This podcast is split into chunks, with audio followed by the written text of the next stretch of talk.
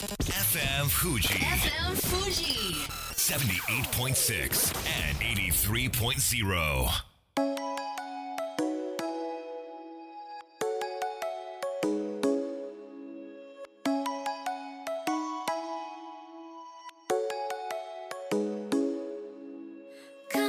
月曜夜のひとときいかがお過ごしでしょうか？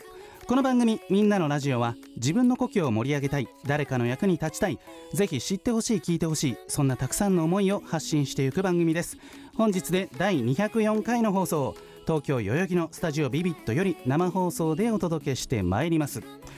東京銀座地名の由来は1603年に江戸幕府を開いた徳川家康が駿府にあった銀貨鋳造所現在の銀座2丁目に移したところに由来します。鋳造所とは溶かした金属を型に入れて形を作る工場のことでその場所の正式な町名は新両替町でしたが通称として銀座と呼ばれるようになりましたと10年前私が銀座周辺のラジオ局で社員として働いていた頃地元の方に教えていただいたのですがたまたまでしょうか？その方銀座を誇りに思っている反面他の地域をディスる傾向がございまして新宿ってなんで新宿っていうか知ってるか？って聞かれましたね。え新宿の由来？え知らないです。教えてください。江戸時代の道路の起点は当時も今も日本橋だ。その日本橋を起点として出発する甲州街道。それを山梨に向かって歩き始め最初の宿はどこだったか。高井戸だ。日本橋から高井戸。遠すぎる。その手前に新しい宿を作ろう。新しい宿。新しい宿。新宿。これが由来だ。ダサいだろ？えそうかなダサいかなでも勉強になるな、えーそんなことをふと思い出しました。ぜひあなたの街の町名由来も教えてください。こんばんは DJ 西川俊也です。さあそして番組の進行はもうお一方。どうも17万人から選ばれたベストカラーギニスト有野育です。よろしくお願い申し上げます。よろしくお願い申し上げます。地名の由来といえば、はいはい。唯一知ってるのありますえよ何ですか？アメリカです。アメリカ？はい。アメリカの由来？はい。え何ですか？なんとですね、はい。アメリゴ・ベスプッチさんという方が、はい。一番最初に見つけたと言われてるんですよ。へまあいろいろ諸説あるんですけれども、うんうん。まあコロンブスがうん。アメリカ大陸見つけたってなってるじゃないはい、新大陸を見ですか。つけたとなっています。はい。でもその前うん。にアメリゴ・ベスプッチさんが言ってたんですよ。そうなんだ、はい。面白い。まさか世界の地名が やってくるとは、唯一知ってること。えー予想していませんでしたけれどもありがとうございます。さあ本日もみんなのラジオ元気よくスタートです。FM Fuji FM Fuji. 78.6 and 83.0. この番組は株式会社フレイマプレフィックスネットショップリオリオエクシード株式会社共同司法書士事務所以上の提供でお送りします。それでは前半はこちらのコーナーです。音大生の素をお届け。こんな時こそ音楽を聴こうこのコーナーでは音楽大学で練習の日々を送る音大生にその腕前を披露していただくそんなコーナーです。はいではゲストを早速ご紹介しましょう。東京音楽大学ミュージックリベラルアーツ専攻2年生山内海人さんです。よろしくお願いします。よろしくお願いします。さあ山内海人さんは東京都葛飾区のご出身。小学校より合唱を始め高校卒業期に声楽を志しますストラスコナハイスクールをご卒業そしてウースターコーラスを経て東京音楽大学へ成城学園初等学校合唱部の OBOG とともに西安合唱団創立メンバーとして現在活動中ということで、えー国際色豊かなんでしょうかこのストラスコナハイスクールどこの国ですか？はい、ソラスコナハイスクールはカナダにあるハイスあ高校になっております。そうなんですね。へえこれなんでカナダへ？えっとちょっと恥ずかしい話なんですけども、カナダで、えー毎年行われているはい。カナダフェアという領事館で行われているんですけども、大使館か、うん。あの留学のフェアがありまして、はい。そこで僕が行っていたそのアルバータという州のうん。あの方が来ていてその方にぜひ君はここに来るべきだよという熱烈なアプローチをあのしてくださいまして、うん。そこにちゃあのちょろく乗ってしまったという感じになっております。はい。まあ素直にね。その方のお話、はい。宣伝を信じていった。でもこれ海外に行きたいっていう思いはあったってことですよね。はい中学いや小学生の時からかな。ずっと憧れはあってうん、いつ出るんだって言った時に高校から出てしまうのがよかろうとあ思いすまして。あじゃあ日本の高校には行かずこのストラスコナハイスクールを卒業してそしはて大学へ進学したっていうことなんですね。はいそうです。ウースターコーラスここはどんなところなんですか？えっと、ウースターコーラスというのは今の大学に来る前に3ヶ月間ほど、あの滞在していた、はい。ウースターのオハオハイオのウースターという場所にある大学で、これはアメリカってことでね。そうですすアメリカですね。えーえーオーディションのあるようなはい。合唱団で、そこでテノールとして歌っていました。へー。いくちゃんはい。カイトさんのはい。風貌。はい K-POP を彷彿とさせる今時の若者じゃないですか？はい。めいやはいって。感動してくださいよ。めちゃめちゃね、かっこいい。えそうですね。さんが。オーラがすごい。ね、国際色豊かで。で現在日本のね音楽大学東京音楽大学に、えー進学されているわけですけれどもこれはどういった思いで？はいえっとアメリカから帰ってきた後、うん。MLA という今の学部がですねあるこの学校を見つけまして東京音楽大学を見つけまして、うん。あ英語が活かせるのであここにしようという話になりました、うんうんうん。音楽と英語がうまくリンクしている大学どこかなというところなんですね。はい。結構ね海外留学されても忘れちゃう忘れちゃったっていう方もいらっしゃいますもんね、はい使わないと。そうですね。うん。ゆきちゃんもね海外には行った経験があると思うんですけれども、はい。英会話にも通ってらっしゃいましたけれども、はい。語学力はその後どうでしょうか？あの実際アメリカに行ってうん。タクシーに乗って英語を発揮したところ、うんうん。見事揉めまして ちょっと喧嘩しちゃっ喧嘩できるのもなかなかですけれどもね、はい。怖いわっていう感じですが、たさあ今日は生歌を披露していただけるということで、はい。えーなんと同級生のピアニストの方もこのスタジオにインしていただいています。ぜひカイトさんからご紹介いただけますか？はい、えー、と東京音楽大学3年生ピアノ創作コースの山口時夫くんです。山口時生くん。仲いいんですか？でえっ、とうん何度かコンサートを一緒にやらせていただいたりとかあと試験とかの伴奏もやっていただいたりとかして、あーとても恩義のある方にあなります。恩がある。恩をはい返す形で今日は連れてきたってあいうことかなんで返すというのかわからないですけど。はい。あでも音大って歌のテストに学同じ学生がピアノ弾いてくれるんですね、はい。先生じゃなくて。そうなんです。へえわかりました。今回はどんな曲を歌っていただけるんでしょうか、はい。今回歌わせていただく曲はフランク・シナトラで「うん。I've Got You Under My Skin はい」という、うん。えー1950年代の曲でして、うん。えーそうですね。当時のその1950年代を生きた方もうん。はったまたまた僕たちの親世代はい。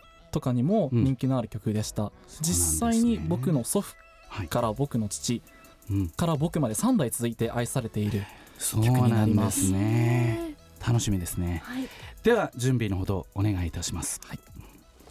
まあ今ねコロナ禍で歌うっていうことがねなかなか難しい状況にはあるわけですけどもいくちゃん最近歌ってますか？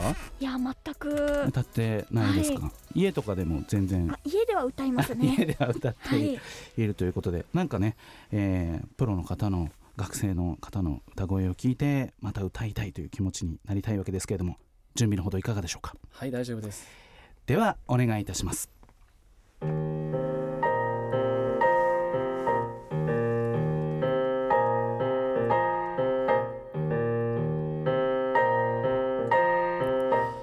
I've got you under my skin.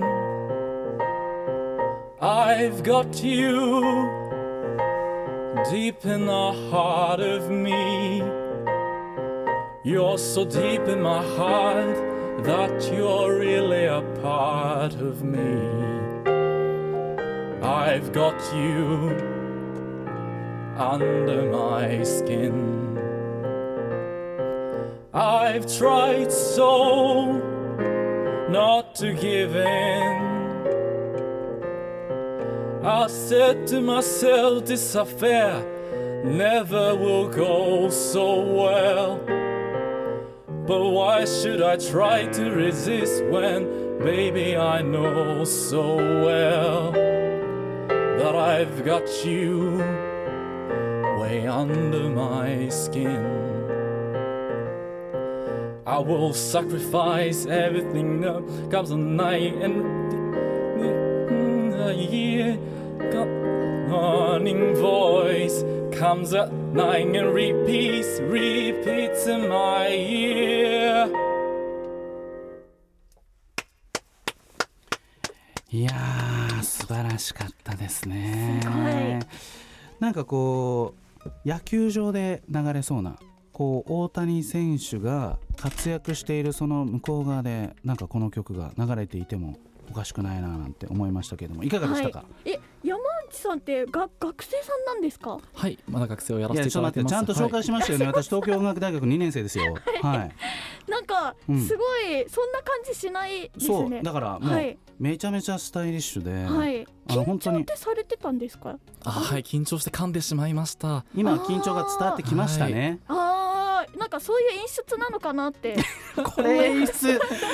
いやーすごい貴重な演出を。ありがとうございます、はい、すごい。いやでもね本当にね、歌手の方にとってこう生放送で歌うってこううん大変なことですからその学生の皆さんにトライさせるこのみんなのラジオうん。さすがだなと。そして答えてくれる学生にも感謝したいと思います。ありがとうございさあ。告知などありましたらぜひ教えてください、はい、来たる10月10日、うん。赤坂の川崎クラシカにて僕以外の2人をお迎えして、はい。ジョイントコンサートという形で、うん。えー今回歌ったような曲をはじめ、うんうんうんオペラやミュージカルなども一緒に歌うようなコンサートをやる予定ですので、ぜひお時間がある方は足を運んでください。はい、まあいろいろね海斗さんのその活躍というかあの情報もチェックしたいわけですが何か SNS などされていますか？はい、えっ、と今インスタグラムをやっていて、定期的に更新を行っておりわます。かりました。ではぜひそのインスタグラムのアカウントを教えてください。はい、僕のアカウントは、えーアルファベットではい。FLOW 数字の 3IRDS になります。フローっていうことですかね？はい、フローバーズとフフローバーズということで。フローバーズ、えー飛ぶ鳥。流れていく鳥という。流れていく鳥。失礼しましたということでぜひ検索していただければと思います。えーというわけでね本当に緊張感のある中、えー学生のお二人にお越しいただきました山内海人さんそしてピアニスト山口時夫さんでしたありがとうございましたありがとうございました。それでは一曲お届けしましょうペンタトニックスで Love Me When I Don't FM Fuji. FM Fuji. 78.6 and 83.0. さあみんなのラジオ改めまして私西川俊也と有野育でお届けしております。後半はこちらのコーナーです。橋友先生の僕の友達自慢していいすか？略して僕ともこのコーナーは遺言伝道師橋友こと元パチプロ司法書士高橋智博先生がリスナーの皆さんに紹介したいお友達をただただ自慢するというお時間です早速ご登場いただきましょう。共同司法書士事務所代表高橋智博さん。通称橋友先生です。よろしくお願いします。よろしくお願いいたします。さあ橋友先生、えー近況いかがお過ごしでしょうか？はい、実はですね、うん。先週9月10日に誕生日を迎えました。おめでとうございイエーイありがとうございます。めでてます めでたいですね、はい。誕生日ってね。改めてどんな心境でしょうか？はい、えーこの1年はですね、うん。えー結構体を酷使してきましたので、はい、えー42歳になったんですけれども、うん。はい、えー健康第一で睡眠時間をしっかりとっていきたいと思っております。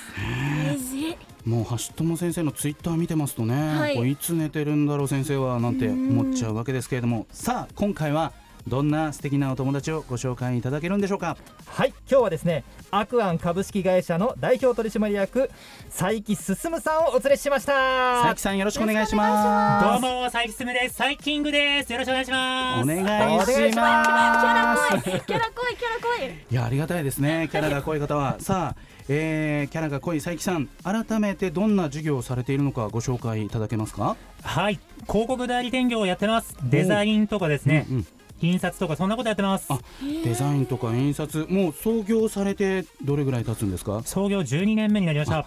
12年ということでね。もう長いわけですけれども。佐伯さんはですね、はい。もう新しいことにチャレンジすることでも有名なんですよね橋友先生。そうです。佐伯さんといえばもう失敗を恐れずにん。挑戦しまくる男というふうに僕は思っております。ということは失敗もあるしチャレンジもするしその両方ってことですか佐伯さん？そうですね、うん。あのー成功よりも失敗の方が多いと思います。あいやずでも会社はねちゃんとあって、うん。現在もねこうして大活躍されているわけですけれども新規事業もう毎年いろいろチャレンジされるんですよね。はい、うん。人との出会いでですね面白いと思ってやっちゃいます。毎年なんだかんだ2個か3個ぐらいえ新しいことてます。よそれ。本当にすごいことだと思うんですけれどもその中でもあのこれぜひ話したいという新規事業がございましたらぜひご紹介ください。はい今ですね、うん。一番思い切りチャレンジしてるのが、はい。ハマポートという授業です。うんうんうん。横浜の駅前でコワーキングスペースをやってます。あいくちゃんははい。コワーキングスペースって使うことありますか、ーあります。えーどんな時に？あのー会議したい時とかあの家だと集中できないからうんうんうん。行くみたいな、ああこういう使い方も多いですか佐伯さん？そうですね。家だと難しいという方いらっしゃいますね、メリハリがねなかなか。つまりリモートワークがはい。家じゃやりにくいっていう人もたくさんいて、うんうん。まあ、コワーキングスペースを利用するっていう方も結構多いということなんですね。便利。うん、これどんな思いでこの授業を始めたんですか？アフターコロナにですね、はい。人と人とがつながっていく場所が必要だと思っていてうん、うんうん。経営者に特化したコワーキングスペース作りたいなと思いました、ああ、人と人とがつながるってやっぱ大事なことなんですかねビジネスで。やっぱりですね刺激がもらえる。切磋琢磨して勇気とかパワーもらえるんです。ああ確かに。私もたくさんのゲストさんから刺激となんかあの新しい体験をなんかいただいてるなっていう感じがするんですけれども。そんな佐伯さんは YouTube にもチャレンジしています。どんな発信をしているんでしょうか？YouTube もですね仲間と応援し合おうっていうことをうん軸にした紹介営業のチャンネルやってます。あだからこう自分のその会社のことばっか言うんじゃなくてどちらかというと来てくれたゲストさんの話をする。話はですねどうやって仲間を応援するかって手法の話をしてます、あー。えそうするときっと帰ってくるんだっていう、仲間ってどうやって応援してますか？佐伯さんは、どうやって応援してる、うん、やっぱねその人の夢をまず聞いてます。夢とかチャレンジを聞いて自分が手伝えること何かないかなって一生懸命考えてます。うんうん、割となんかこう自分のことで精一杯とか言いたくなっちゃうところな人ももしかしたら私も含めて多いと思うんですけれども佐伯さんはこうどんな心境で人を応援してるんですか？そうですね。もう応援するのが楽しくて。そうなんだ。ドラマを見てる感覚。へえ。人を応援することでその人のドラマを見れている。そうですね。それが嬉しい、まあ、そんな佐伯さんもコロナの影響ってどうですか？事業としてはありましたか？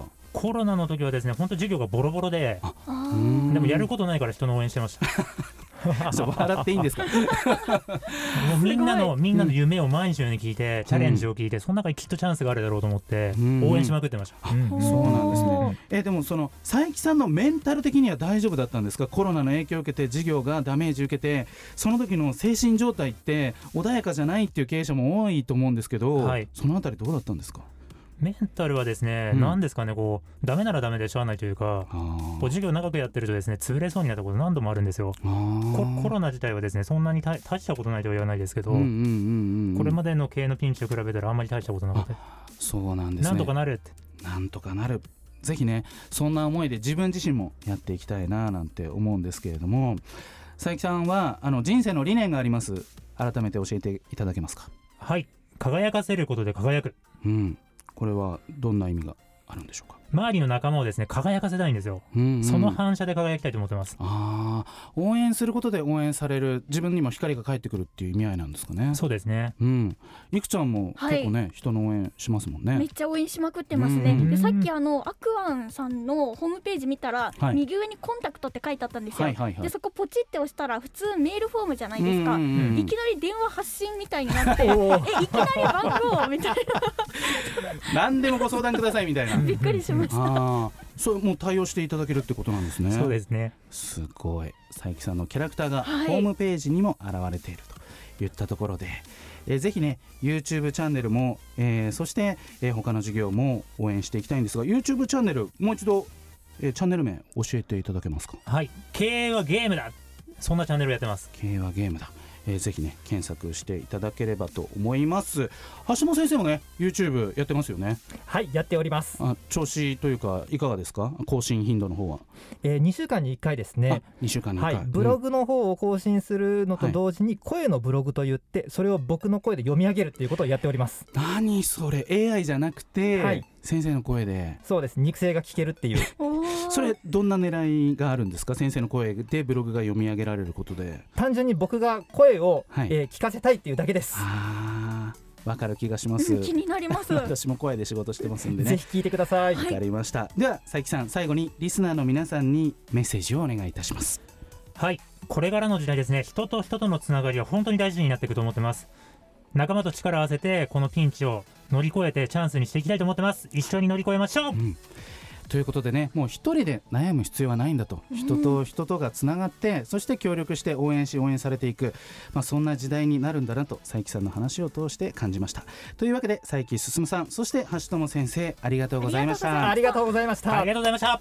それでは素敵な1週間を。また来週この番組は有限会社東音楽器足立センター柴田ホーム会計事務所バランスとグロースコンサルティング株式会社ドテライド以上の提供でお送りしました。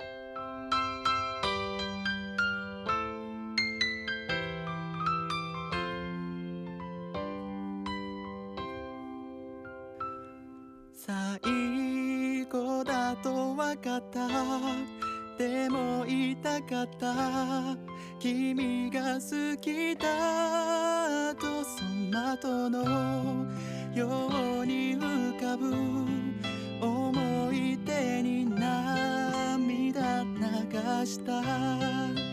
健やかなる時も心やめる時も励ましてくれたしいつだって味方でいてくれた。勘違いした僕はな状況に甘え